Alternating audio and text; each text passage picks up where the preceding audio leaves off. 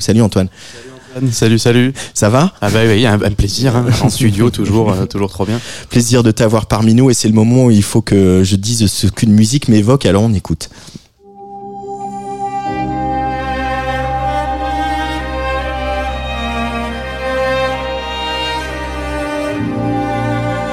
Je me vois dans la campagne anglaise, genre le Dorset, quoi. Ah, ouais, on est là. Alors, je sais plus si c'est le Dorset, je sais plus où est censé être euh, ça, mais on est exactement dans la campagne anglaise avec Everybody's Gone to the Rapture, un jeu sorti en 2015, une collaboration du studio indépendant britannique The Chinese Room et des Américains de Santa Monica. C'est un studio interne de Sony, responsable donc des, de parmi les très grosses productions de, l'éditeur japonais, notamment la série des, des Horizons. Donc un mariage assez étonnant, euh, mi-indé, mi-gros studio, qui a d'ailleurs été très mal vécu par la compositrice du jeu, qui est également euh, cofondatrice de The Chinese Room et donc co-réalisatrice du jeu, Jessica Curry, qui a voilà abandonné le développement de jeux pour se consacrer uniquement à la musique, dégoûtée notamment par la gestion de Sony et le sexisme du milieu. Donc ce jeu, ça reste à ce jour son projet majeur. Elle a même reçu un BAFTA Game Award pour sa composition. Voilà, clairement, la musique, c'est l'immense réussite de ce jeu. Et le rôle central de Curie dans le développement, ben forcément, ça a permis de penser la composition dès les premières étapes. Et c'est voilà, c'est là que tout se joue dans la, pour faire une, bonne musique. Et surtout dans ce genre de jeu, puisque Everybody's Gone to the Rapture, c'est un jeu d'aventure qu'on qualifie de Walking Simulator, donc euh, simulateur de marche. Un terme un peu de, de moquerie d'abord, puis qui a été un peu revendiqué par les développeurs. C'est donc euh, un style de jeu euh, voilà, qui a eu un succès dans les années 2010. On interagit très peu en fait, on se contente d'explorer un décor. Ici, un village de campagne anglais au début des années 80, comme on disait, dont les habitants ont tous disparu. Est-ce que c'est encore un jeu si on ne joue pas, Antoine Ah, voilà, ça, c'est toute la question qui a été posée avec l'émergence de ce, de ce type de jeu. Mais ce qui est sûr, c'est que la forme jeu vidéo permet une expérience narrative. Et une expérience narrative non linéaire. La ville est découpée en six zones qu'on explore librement dans l'ordre qu'on veut.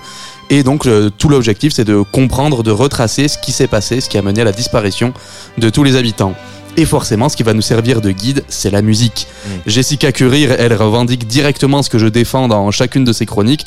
La musique contient déjà à elle seule tout le parcours émotionnel et narratif du jeu.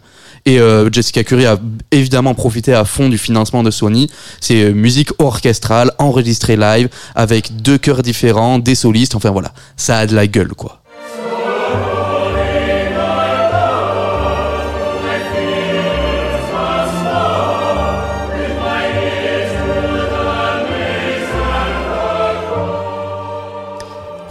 Un, petit peu de gourmandise parce que voilà, j'adore la musique chorale et là, là, on est vraiment euh, remarquablement servi. Alors un autre deuxième petit extrait.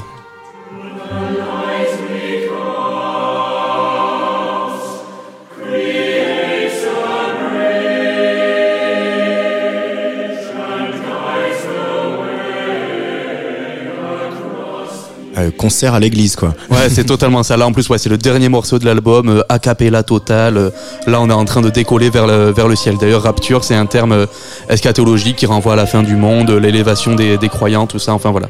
On est dans cette thématique-là. Et d'ailleurs, Sony a publié cette musique-là sur son label Sony Classical dédié à la musique classique.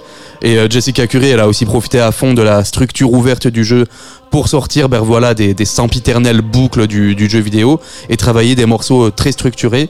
Voilà, elle le dit, son but c'est pas d'exprimer la ville, c'est d'exprimer le fantôme de la ville. On est vraiment sur quelque chose de denté, donc elle assume à fond le côté euh, campagne anglaise. Hein, tu l'as reconnu euh, dès le départ. Il y a les, euh, les inspirations, c'est euh, Edward Elgar, c'est euh, Ralph Vaughan Williams, les, les très grands noms de la musique classique anglaise. Voilà les mélodies inspirées des, des airs un peu éternels.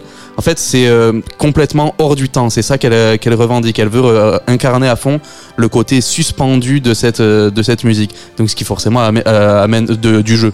Ce qui forcément amène quelque chose de très mélancolique, de très très nostalgique. Et voilà, et ça va s'intégrer à la narration aussi, ben voilà, avec euh, des ressorts euh, beaucoup plus classiques. Chaque personnage, donc des personnages qu'on va croiser à la faveur de notes qui sont laissées, à la faveur d'enregistrements audio qu'on va trouver dans la ville, et bien chaque personnage a évidemment son propre thème, des thèmes qu'elle appelle des psaumes. Chaque personnage a son psaume. et voilà, et euh, évidemment, on, les identifie très vite à l'écoute du disque.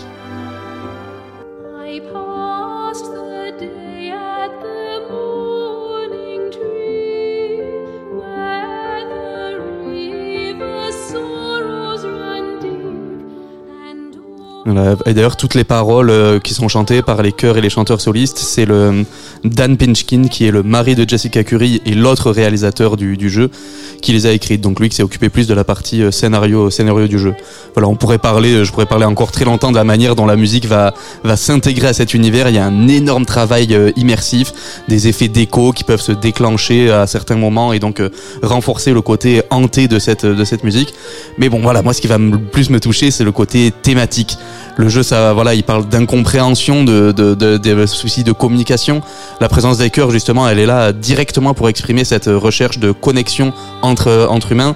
Et la- les parties de cordes vont plus exprimer les regrets, vont plus exprimer la, la douleur. Voilà, on touche à l'équilibre entre l'universel et l'intime, avec l'alternance entre grand orchestre et voix épurée, entre soliste et, et chœur. Voilà, c'est pas tant que cette musique soit purement tragique, elle l'est quand même beaucoup, mais c'est surtout que les émotions ne s'y expriment qu'avec une énorme intensité. Parce que voilà, dans ce jeu, même si les humains sont partis, ben la musique elle reste là pour nous relier à eux. On pleure et ça fait quand même pas mal de bien.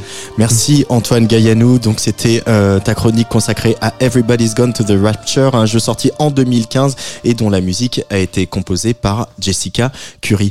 On se retrouve euh, le mois prochain? Avec grand plaisir.